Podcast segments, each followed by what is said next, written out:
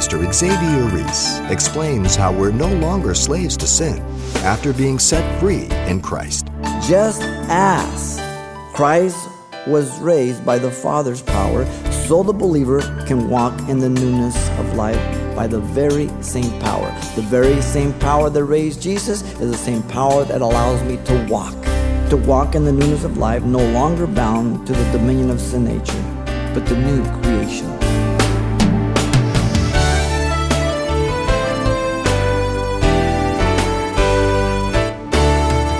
Welcome to Simple Truths, the daily half hour study of God's Word with Xavier Reese, Senior Pastor of Calvary Chapel of Pasadena, California. Instead of following God's principles for holiness, many Christians follow various fleshly schemes and carnal methods. They try self improvement techniques, they try self discipline techniques, but despite the struggle and striving to do better, they seem to always end up at the same place in defeat. Coming up, Pastor Xavier explains there's hope in the simple truth that victory is obtained not in anything we do, but rather because of what Christ has already done for us. Paul the Apostle opened the book of Romans, as you know, declaring the only provision for the justification of sinners to be saved. That's why he said he wasn't ashamed of the gospel of Jesus Christ, for it's the power of God unto salvation for everyone who believes, for the Jew first, and also for the Greek. For therein the righteousness of God is revealed from faith to faith, as it is written, the just shall live by faith. He quotes Habakkuk 2 4. And that's how he opens up in Romans 1 16 and 17. That's the heart of Romans, chapter 1, 16 and 17. The entire world is depraved and guilty before God and under his wrath. He pointed that out in chapter 1, verse 18, all the way to chapter 3, verse 20. The justification of a sinner by faith in Jesus Christ results in the peace with God. Romans 3:21 to 5:11 justified.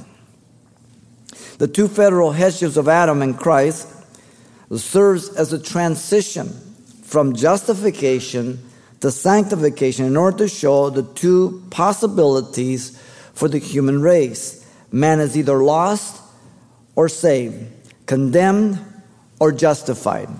And he did that in Romans 5 12 through 21, which is the two federal heads of Adam. The last Adam, Jesus, the first Adam, the one that got us in trouble. Paul now is going to deal with the sanctification of the believer through the new divine nature imparted to him by faith in Christ Jesus. This takes us from chapter 6, verse 1, all the way to chapter 8, verse 39, actually, the whole section.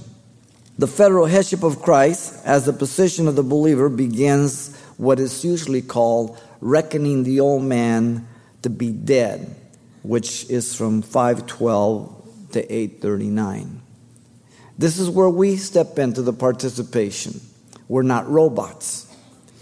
Now, we must not confuse justification with sanctification. Justification deals with our position before the Father through imputed righteousness based on what Jesus did for us. It's just given to us, okay? We did nothing for that.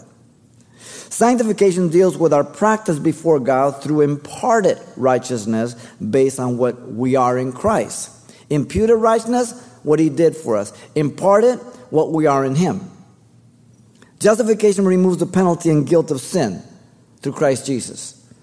Sanctification removes the power and dominion of sin nature through Christ Jesus. Justification is one time event, trusting the work of Christ. Sanctification is a process throughout life, abiding in Christ.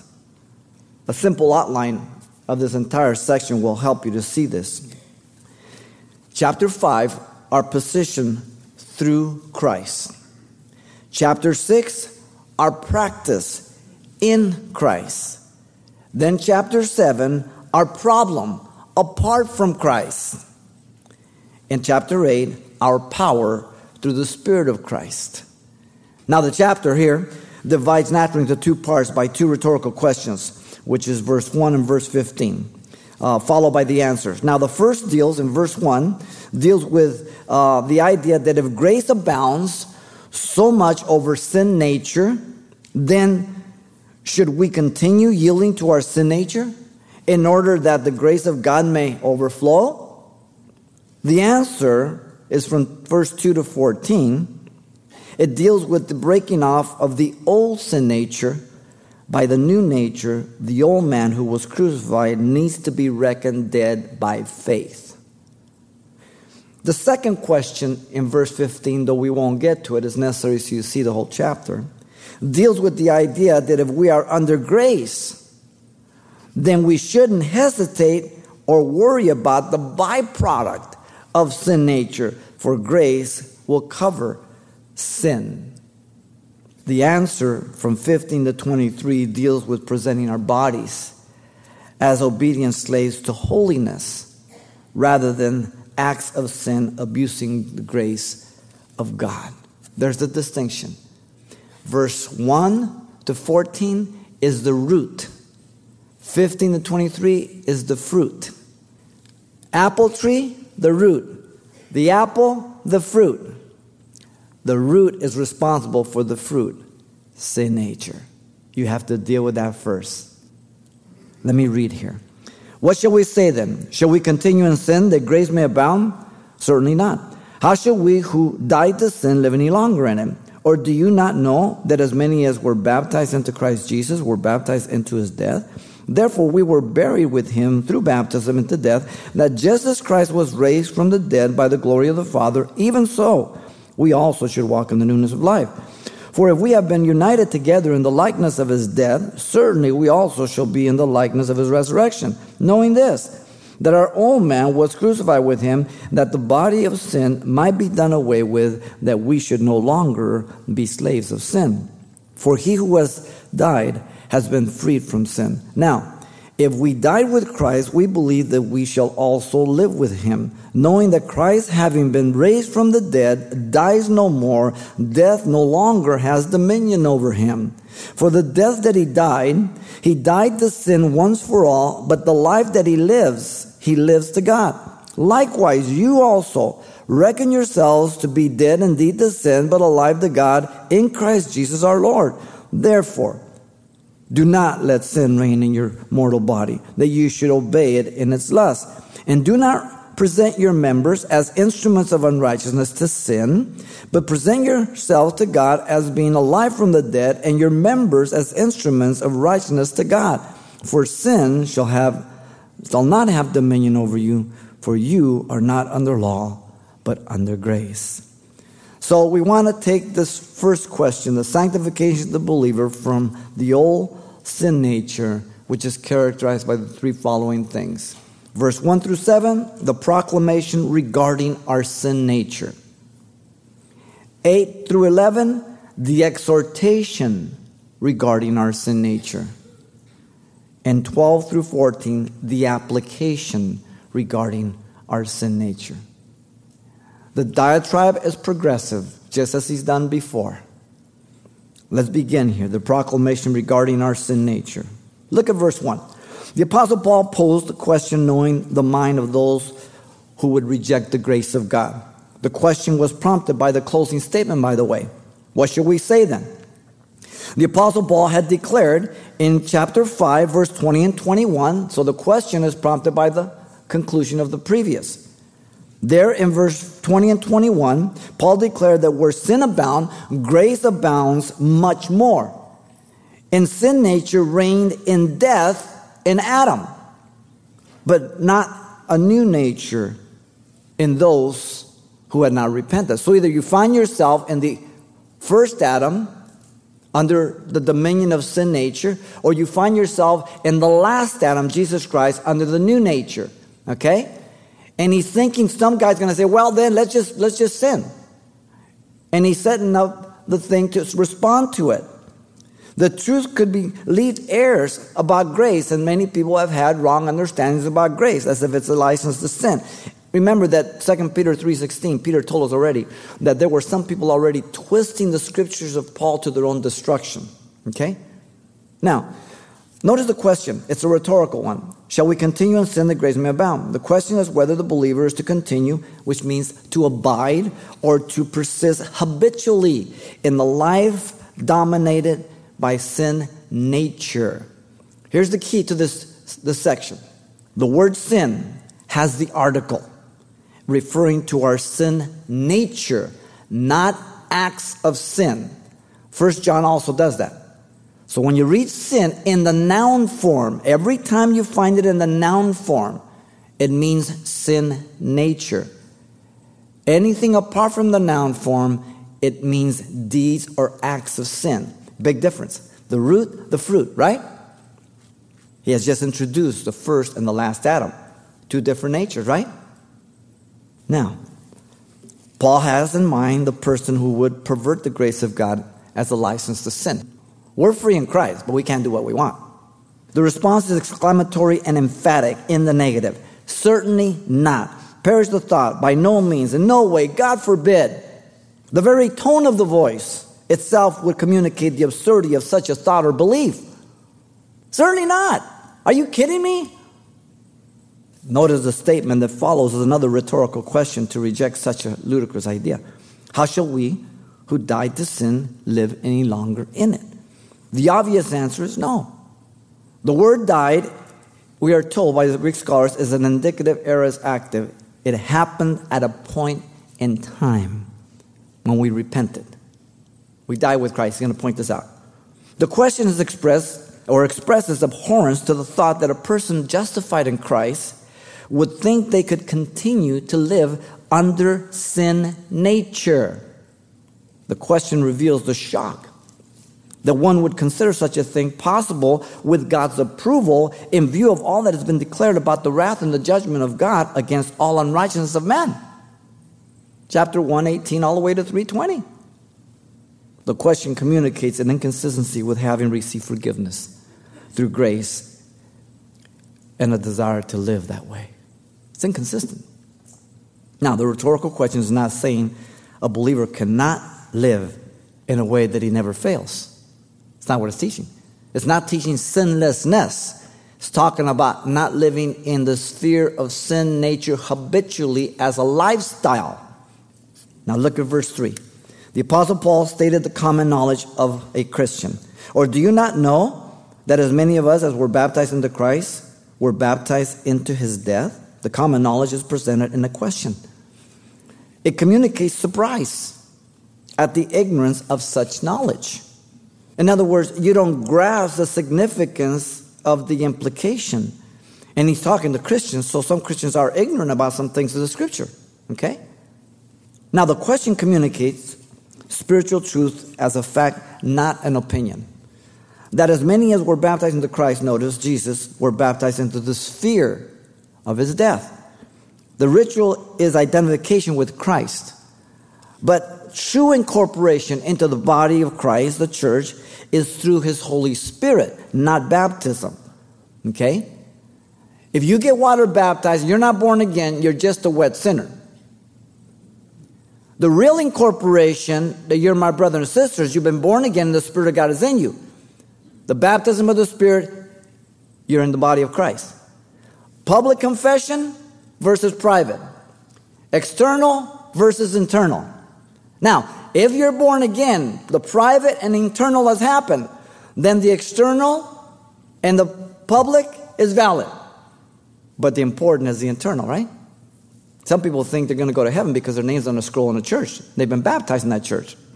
Well, that doesn't mean nothing. The focus and emphasis of baptism is to illustrate the atoning death of Christ, not to teach us about baptism. Now, we make mention of this when we baptize to show you, we use it as an illustration, but he's not teaching baptism. He's showing the parallel of the atoning death of Christ. He's using it as an illustration. The word baptism is baptismo in classical Greek. It was used of a smith who dipped a piece of hot iron in water, tempering it. The ceremonial ritual was an introduction of placing a person into a new environment or into union with something else so as to alter their condition or relationship to the previous environment. We used to live in the sphere and environment of constant sin, the first Adam. Now we're in the last Adam. We've been translated to a different sphere and environment. That's what he's talking about. Now, the ritual does not, in and of itself, remove sin, as you know. Nor does it in any way complete salvation. 1 Peter 3 19 through 21 tells us that. And Jesus said it in John 19 30 on the cross. It is finished. Now, Peter, in this text there, tells us about the antediluvial flood that was a type of judgment and death to sinful man, looking to the antitype, the fulfillment, baptism putting to death the old sin nature. Okay, a type always points to the fulfillment. The antitype is the greater than the type, okay? Because the type points. Its prophecy points forward, the fulfillment is the greater, right? So the prophecy would be the type, the fulfillment would be the antitype, all right? Now, the ritual of a type of death in union with the atoning death, and this is it, the atoning death of Jesus, as a witness to a good conscience towards God through the resurrected power of Jesus Christ, not the putting away of the filth of the flesh. Peter makes that clear. Water can take no sin away from you. If you use soap, you might get some dirt off. The blood of Jesus Christ cleanses us from all sin. Okay? So he's using this as an illustration. Now, look at verse 4. The Apostle Paul stated the obvious conclusion of a Christian. Therefore, we were buried with him through baptism into death, that just as Christ was raised from the dead by the glory of the Father, even so we also should walk in the newness of life. We who were baptized were buried with Christ into the sphere of his death. What happened to Christ happened to me when I repented. The purpose being that as Christ was raised from the dead by the power of the Father to life. 2 Corinthians 5:17 says, the very same power that raised Jesus from, and here in the text, ek, from the dead, means out away from the dead. The very same power available to the person justified to walk in the newness of life, no longer bound to the dominion of sin nature but the new creation. 2 Corinthians 5:17. The teaching is a comparison. Listen to the phrase, just as Christ was raised by the Father's power, so the believer can walk in the newness of life by the very same power. The very same power that raised Jesus is the same power that allows me to walk in that new sphere. Now look at verse 5 through 7. The Apostle Paul stated the clear implication to the Christian. verse 5 the believer is united one with Christ. For if we have been united together in the likeness of his death, certainly we also shall be in the likeness of his resurrection. The word united means to grow together, to be grafted into. Clear illustrations. A past completed act. You might say, instead of for if, say in view of the fact that we have been united. It's a fact, there's no doubt there. The word likeness means resemblance. We died to sin nature just as he died vicariously for us at the cross. So we are to live in the power of his resurrection in our new life now. Paul the Apostle spoke about that in Philippians 3 10 through 13. One thing uh, uh, uh, is needful, forgetting those things that are behind, pressing forward the things that are ahead. I am not accomplished. I, I lay hold on that which, for which I was apprehended for, and I press towards the mark. Yes, and obtain. We still have to go forward. Now, notice the reason in verse 6 we can do this is due to the death of Christ on the cross for us, no longer being slaves to sin nature. This is what is taught, not sins. Sin nature is the whole topic. Knowing this, that our old man was crucified with him, that the body of sin nature, that's what it means, might be done away with, that we should no longer be slaves of sin nature. The old man is synonymous with the old sin nature. Now, the word body, as you know, soma, it's the body of sin refers to the physical body. The instrument and the channel for the fruit of sin nature. But the body is not sinful in and of itself. I can pick up a pen, I can write poetry, or I can write dirty words. I can't say, You dirty pen, I can't believe you. The pen is neutral. It's me. My body's neutral. It's my sin nature. All right? The sanctified person is no longer a slave to sin nature. The new nature through the power of the Holy Spirit doing away with, notice he says that, making it inoperative, rendered idle, or putting it out of business. How? the new divine nature. 2 Peter chapter 1, verse 3 through 4. God has given you everything pertaining to life and godliness, a new divine nature to escape the corruption of this world. Galatians 6:14 tells you the same. Now look at verse 7. He who has died has been freed from sin. Now, is he talking about that we are sinless? No. Perfect? No. We're freed from sin nature's dominion. He who has died is the aorist tense once and for all action. Dead men do not respond to pleasure, temptation, or anything for that matter.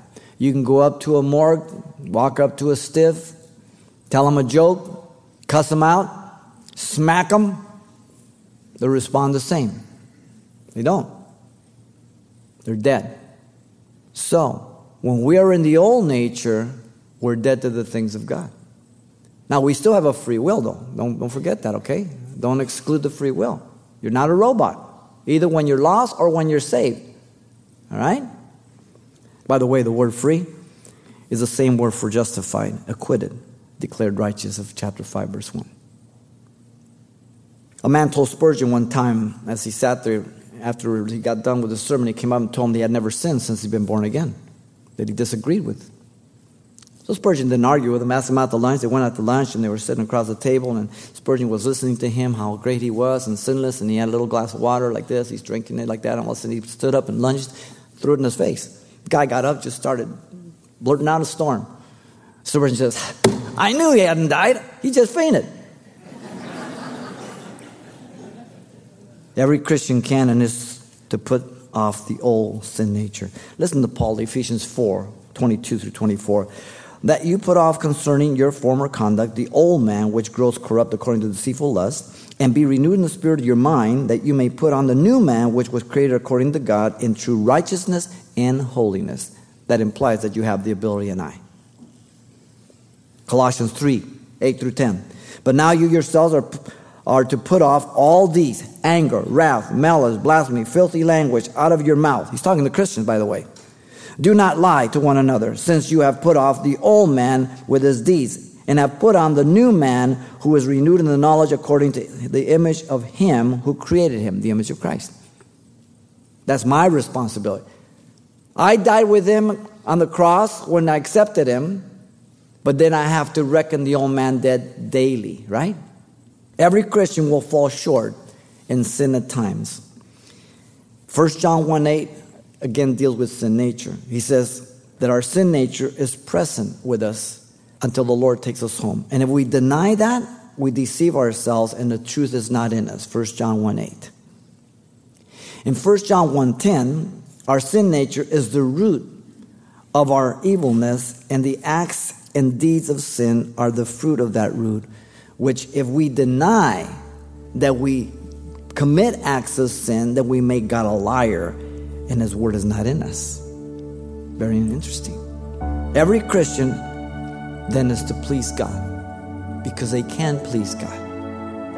1 Thessalonians 4 1 says, Finally, then, brethren, we urge you and exhort you in the Lord Jesus Christ that you should abound more and more, just as you have received from us how you ought to walk and to please God. Hebrews 11, 6 says, But without faith it's impossible to please him, for he who comes to God must believe that he is, and that he is the reward of those who diligently seek him. Pleasing God with this new nature. And so the proclamation regarding our sin nature is that no longer it has dominion over us. This is the proclamation. Pastor Xavier Drawing on the simple truths of Romans chapter 6 to point the way to victory over sin. And there's much more of this study to come next time. But if you'd like to request a copy of today's message on CD in the meantime, ask for Deliverance from Sin Nature's Power. It's available for only $4. This CD includes the complete message as it was originally delivered but didn't have time to include on the air. Once again, the title to ask for is Deliverance from Sin Nature's Power, or simply mention today's date. You can request your copy by writing Simple Truths, 2200 East Colorado Boulevard, Pasadena, California, 91107. Or to make your request by phone, call 800 926 1485. Again, that's 800 926 1485. Or the address once again is Simple Truths, 2200 East Colorado Boulevard, Pasadena, California 91107. And thanks for mentioning the call letters of this station when you get in touch. This helps us track the effectiveness of this ministry in your area. And then join us for more Simple Truths next time with Pastor Xavier Reese.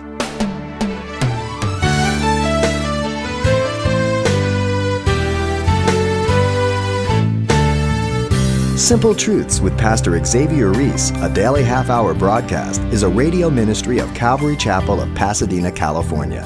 www.calvarychapelpasadena.com.